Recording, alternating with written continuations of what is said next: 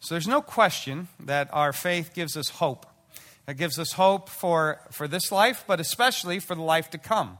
It promises us a, a resurrection from the dead that is glorious and that makes anything we've suffered here not even worthy to be compared to what the glory that will be revealed in us.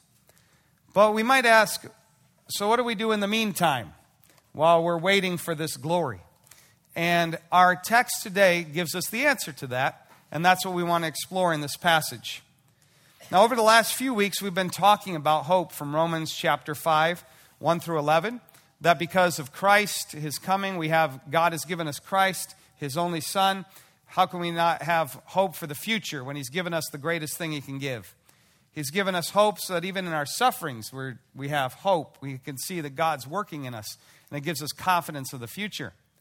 And Paul blesses uh, the church in Rome, and by extension, us, by saying that he wants God to fill them with all hope, of joy, and peace as they trust in him, so that they might overflow with hope by the power of the Holy Spirit. Have a firm confidence that everything is going to turn out well, that God is going, that we have a bright future, that there's a glory that's being revealed in us, and that's going to get greater and greater and shine like the stars of heaven. If we really can get this hope, then we can look at the future differently. Instead of with anxiety, with peace. Instead of with fear, with joy. Instead of with dread, with hope. And when we have that, it can cause us to be less preoccupied with ourselves and our own anxieties. But if we, if we do that, then we're going to find that we have a margin in our soul. We have some space in our hearts. And what are we to do with that? Well, we have the answer in the question in this passage, and it is this we are to do good works. It's that simple.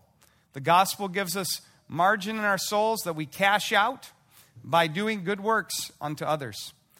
And so that's uh, what we're going to consider today in a little more detail. But bef- to do that and understand it properly, we have to make clear, um, which uh, some of you already might be nervous about it. And so uh, we're not saved by good works. And that is clear in this passage. Verse 3, it says, At one time we too were foolish, disobedient, deceived, and enslaved by all kinds of passions and pleasures. We lived in malice and envy, being hated and hating one another.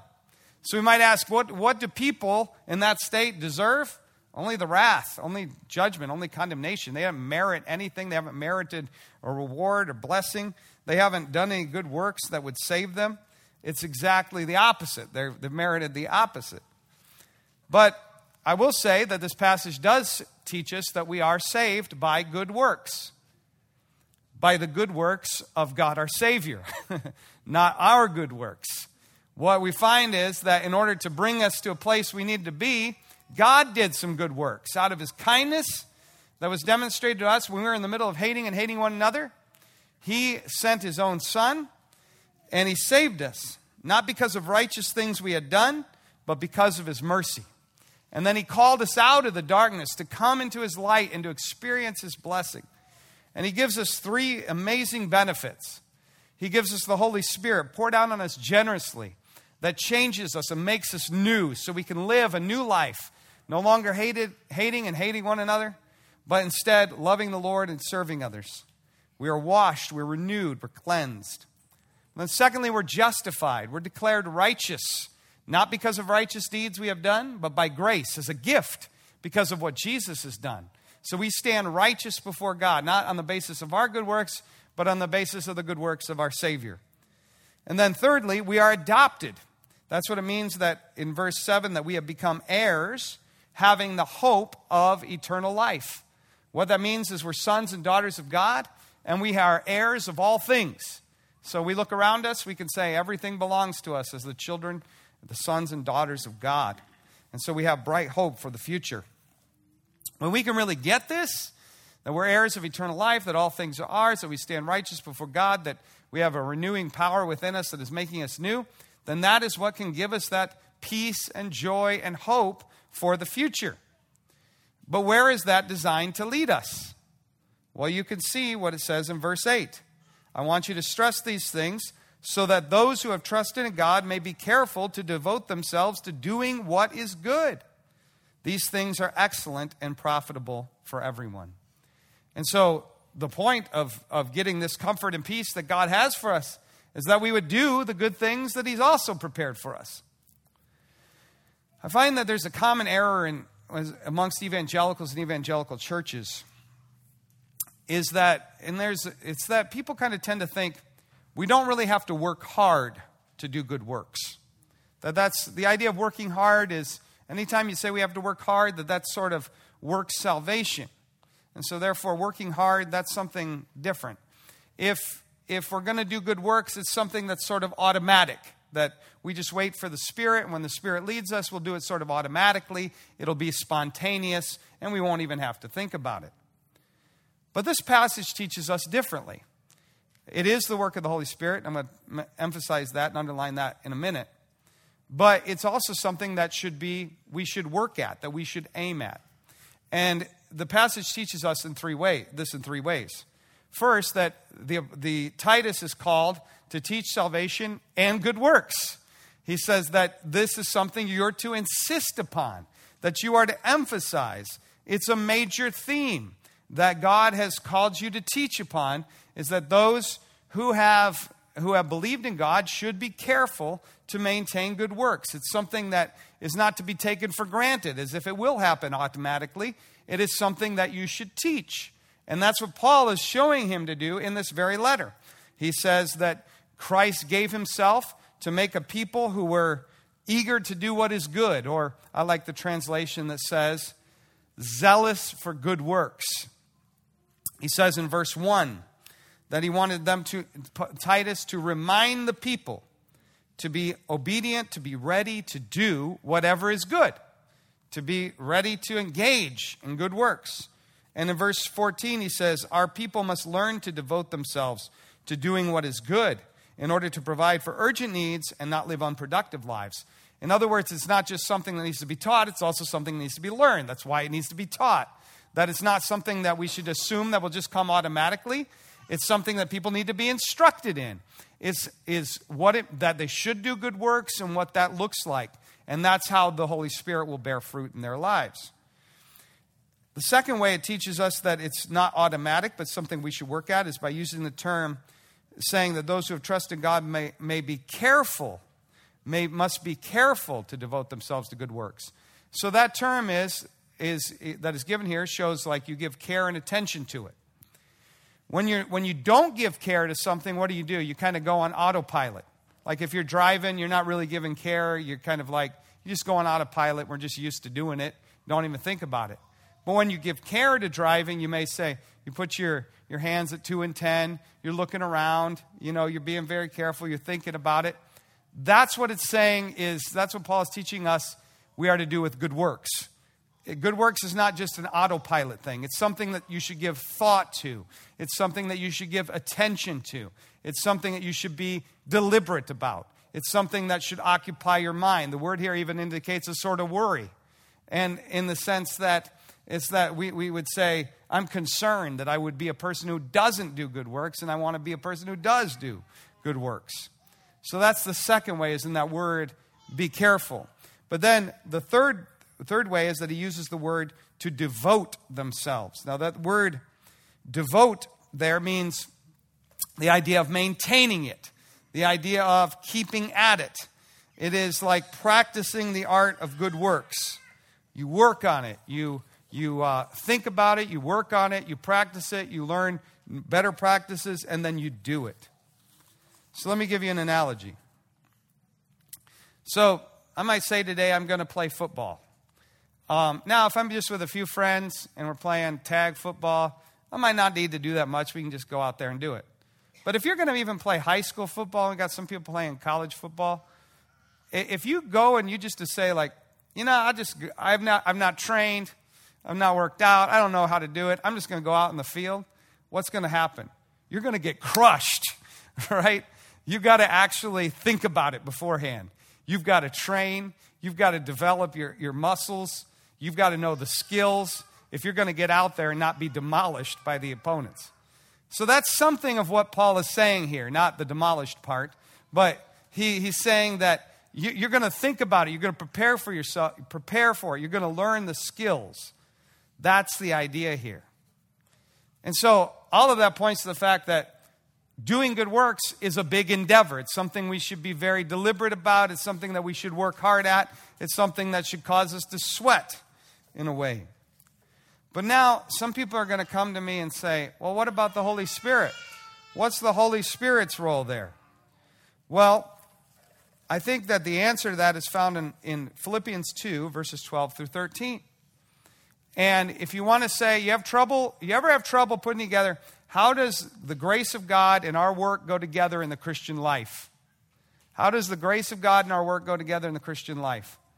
Use Philippians 2 12 through 13 as sort of guardrails uh, for explaining it. Because it says, Work out your own salvation with fear and trembling, for it is God who works in you both to will and to do for his good pleasure. So we work hard, and it's the Spirit who's working in us. That is, that is the idea. You're probably not going to prove on that formulation. Nonetheless, I'm going to read another formulation that's not the Bible, but it's one that we, uh, our church, the historic confession of our church, the Presbyterian Church in America, um, describes um, how we are to do good works. It says, we, there's actually a whole chapter on this that you can read, and it says, you know, we're not saved by our good works, but we should be diligent to do them, and how, and gives a lot of good thoughts. And it says that believers may be enabled thereunto, oh, sorry, the ability to do good works is not at all of believers themselves, but wholly from the Spirit of Christ. And that they may be enabled thereunto, beside the graces they have already received, there is required an actual influence of the same Holy Spirit to work in them to will and to do of his good pleasure. In other words, he's saying it's not just enough to get the Holy Spirit when you believe, the Holy Spirit keeps working in us. God keeps working in us. Now it says, notice what it says immediately. Yet they are not hereupon to grow negligent, as if they were bound to perform any duty unless upon a special motion of the Holy Spirit. In other words, that they say, you don't just get lazy about it. You don't just wait for the Spirit, but instead they ought to be diligent in stirring up the graces of God, grace of God that is in them. And so that's the idea. Work out your own salvation with fear and trembling, for it is God who works in you. And you know, if you want to emphasize works or grace, you know, make sure that your formulations fit within that, fit within that framework. So there's the idea, connecting the Holy Spirit and grace with our work. But let's, let's take a little bit deeper dive into what good works are. What are we talking about when we're talking about doing good works? What would it look like if we devoted ourselves to good works? Uh, great preacher John Wesley, it's not me, even though that's my name, named after him, uh, said we should do all the good we can to as many people as we can, as often as we can. And that's kind of the general principle. As Galatians 6:10 says, let us do good unto all people, especially to the household of faith. And so that's the idea. But what does it look like more concretely? So let me give you five ways in which we can do good works. First, we can meet physical needs.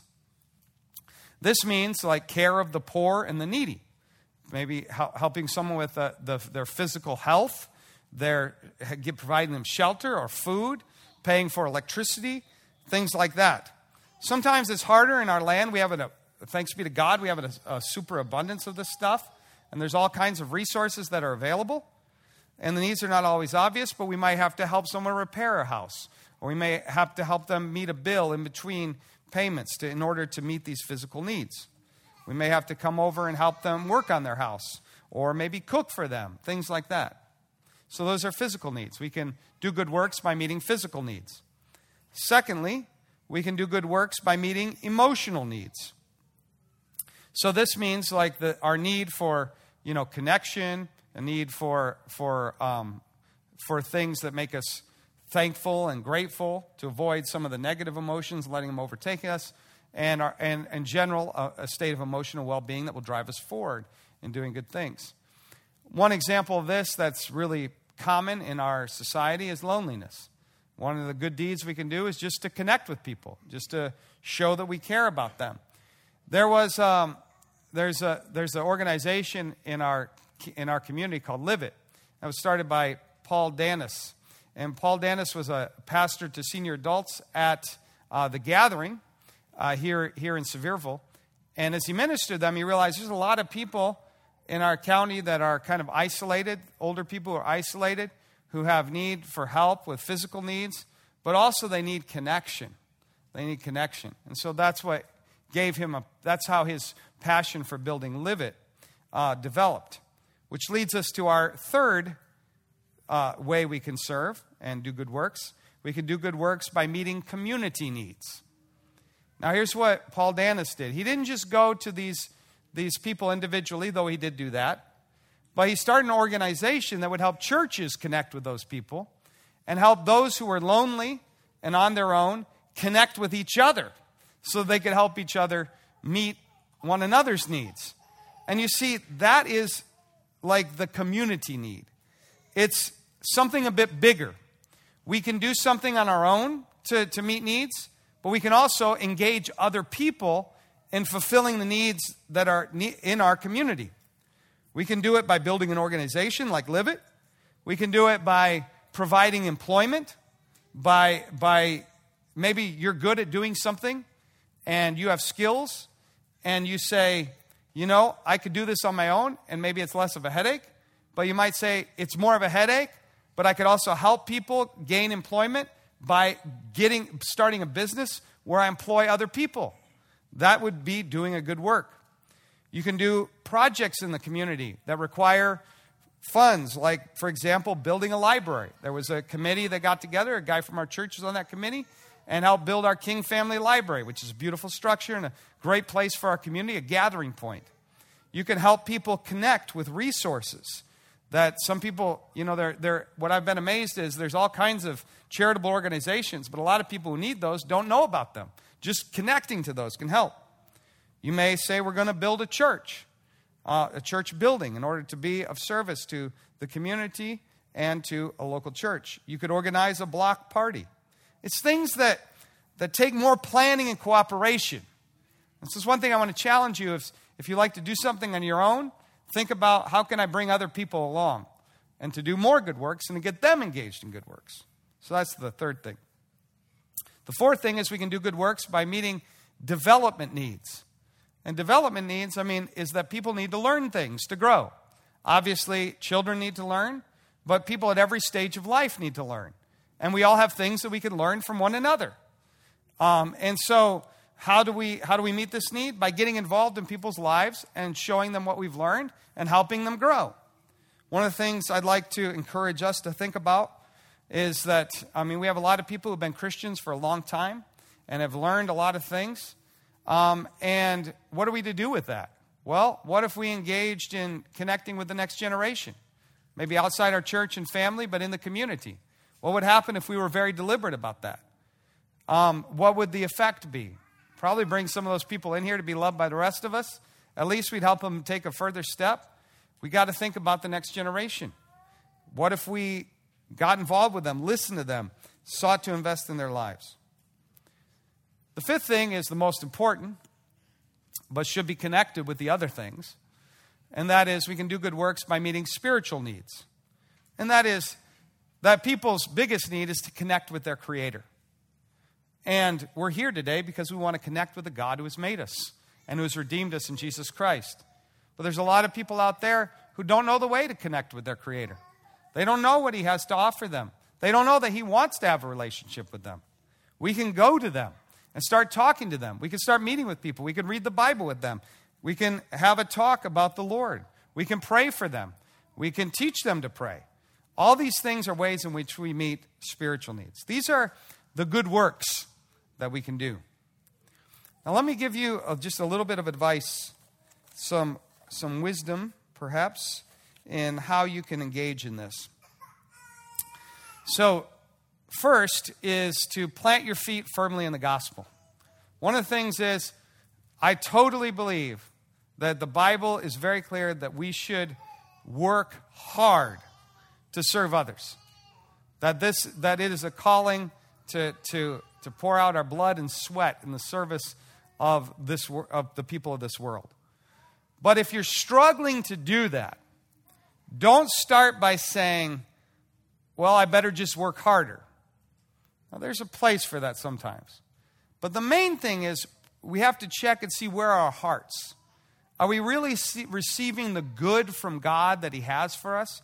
Are we seeing that He really has everything that we need so that even when we give ourselves to others, we will have no lack? That is, that is the first thing. We've got to go to Him and receive. We're not a spring of good works. We're not. Um, we're also not a, a, a sort of container where the, where the good of God just flows in and just stays there. When that happens, you know, there's no outlet for the water. What happens? It gets bad. That's what happens to, to a lot of Christians. They just take in the good things and it never flows out and it gets kind of stinky. And so we're, we're a channel. We receive from God and we give it unto others. So plant your feet firmly in the gospel. Secondly, consider who you are. What are the things that God has naturally made you able to do? Some people are really able to see how to plan things. So maybe that work in administration. Some people really are good at listening. So you can listen. Some people are really good at encouraging. Some people can really see uh, how money works and understand that. And they can start businesses. And they can just see where the, the need for need is and find how to get resources there. Um, some people could teach. Some people can, can serve uh, more readily. So look at your gifts. But then, third, develop some skills. So don't just rest and say, well, I got the gifts I've got, but learn things that you can do that help others. Learn how to use a cell phone so you can help others use a cell phone who, who struggle with that. There are people who struggle with that. Um, learn how to do construction so you can build something. Learn how to do plumbing so you can fix, fix a pipe for someone. Learn how to cook so you can cook for some, someone. Learn, learn a foreign language so you can talk to the people in our community that can't speak English. And so on. All these people, all these things are things that will open up your ability to do good works. And then, fourth, then um, look wide for the opportunities. You know, sometimes we, I, I, say, well, we should do good work. So, well, what is there to do? It's like, well, you haven't looked around. There's, the, there's stuff there to be done.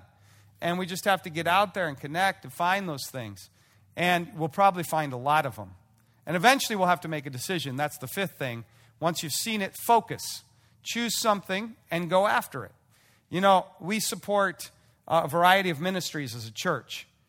And I would tell you, we could, if we had the resources, the people and the money, we could, we could probably do a thousand more. There's like endless options of ministry partners. We had to look who, who is connecting with us, um, where do we have an opportunity, what, where can we serve as well as be served in this group and have a real partnership.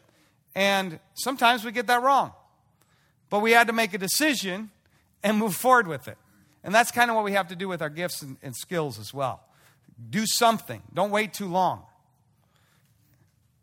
Now, I'm going to explain one reason we can be so confident going forward in a minute, but I want to talk about here then is why should we do this? Why should we do this? What is our motivation for good works? Well, to understand that, we have to go back to what is not our motivation for doing good works. Our motivation for doing good works is not to base our salvation or our justification upon them. In, in, in, fact, that is the good works killer, to tell you the truth. Because here's what happens when you put the weight of salvation and your justification on the works that you've done, what are you going to do? You're going this happens all over the world. You're going to end up turning works into something really manageable for yourself. You know, something relatively easy. I went to the confessional this week, and so I'm good. Um, I went to church, put in my money, I'm good. I learned this doctrine, so I'm good. Rather than a heart change that manifests itself in service to others. So, basing your salvation or, good, or justification on good works is a good works killer. But then, why should we do them? Well, first, oh, wait, before I say that, um, one of the things I say is that when we understand that our justification is not based on our good works, our justification is based on the good works of Christ, then we realize that we can go out and do good works without much worry if we're really getting it that wrong. Because what we could say is like, what if we choose the wrong thing? What if we mess up? Then we're still okay. We still are, we have eternal life still. We still are justified before the Father. We say, look, I, I messed up here. I either did some wrong things, I made the, uh, a choice that wasn't as wise, so I'm sorry, or I just need to correct, and you move on. But you're okay. justification by faith alone gives us the foundation to be able to just go with gusto without worrying too much that we're getting everything right. It gives us the power to just move forward. Um, that's why Martin Luther made the, made the statement, sin boldly. Um, and he wasn't saying literally, you know, find a sin and do it boldly. His point was get moving. It's like you're okay with God, so get moving and doing something. You're going you're going to mess up, you're going to sin, but you've got to move forward because you've got a little bit of time here to do good works, and they're good, and so get after it. That's what he was saying. And that's, the, that's kind of the point. The Apostle Paul says, Our people must learn to devote themselves to doing what is good in order to provide for urgent needs and not live unproductive lives. So one reason we want to do good works is that we don't we want to don't want to live a life that's unproductive. How many people want to go and have on their gravestone, here live here here lies Wes. He lived an unproductive life. Like who's aiming at that? Like nobody nobody says that, but sometimes we do. What we we sometimes we do that. We want to live a productive life. It's obvious that that's what we want to do. That's why in verse 8 he says, These things are excellent and profitable for everyone. Like to, people could see that doing good works that will serve our, our families, our communities, um, uh, the people around us, bring people to God. It's like these are excellent and profitable. Why wouldn't we engage in that? Here's how the benefits of good works are described in our confession, the Westminster Confession of Faith. It says, These good works, done in obedience to God's commandments, are the fruits and evidences of a true and lively faith. And by them, believers manifest their thankfulness, strengthen their assurance, edify their brethren, adorn the profession of the gospel, stop the mouths of the adversaries, and glorify God, whose workmanship they are, created in Christ Jesus thereunto. So you hear all those things. Like, what better thing are you going to do with your life than that? Where, where, what other thing is going to get you all that stuff? I mean, who of us is going to say at the end of our lives, man, I wish I hadn't devoted myself to so many good works?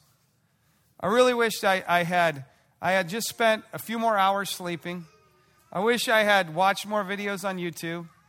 Um, I, wish, I wish I had scrolled a little bit longer on Facebook. And, you know, and again, those aren't things aren't necessarily bad in their place. We need sleep. You know, Facebook and YouTube have their place. But it's like to really engage ourselves in doing something that's bigger and something that's hard. Are we going to look back and say, that was totally a waste of time? No, these things are good and excellent and profitable. Martin Luther, God raised him up to teach, the, to remind the church and teach it again with clarity what it means to be justified by faith alone as a gift received by grace. To stand before God not on the basis of what we've done, but on the basis of what Christ has done. But you know, what you might not know about him is that he also believed in good works. And listen to how he described it. He said, But the, the good works should be worth nothing or be worth only a penny, a penny. Who ever heard of such a thing? Or who could teach such a thing except the lying mouth of the devil? I would not give up one of my sermons not one of my lectures, not one of my treatises, not one of my Lord's prayers, nay, whatever small work I have done or am doing for all the riches of the world. That's a powerful statement. I mean, this guy loved grace. He loved the doctrine of grace, but he said, Man, I love good works too. And after that, after justification, good works. And I want to have as many of them as I can because it's awesome. Outside the article of justification, he said, We cannot sufficiently praise and magnify these works which are commanded by God.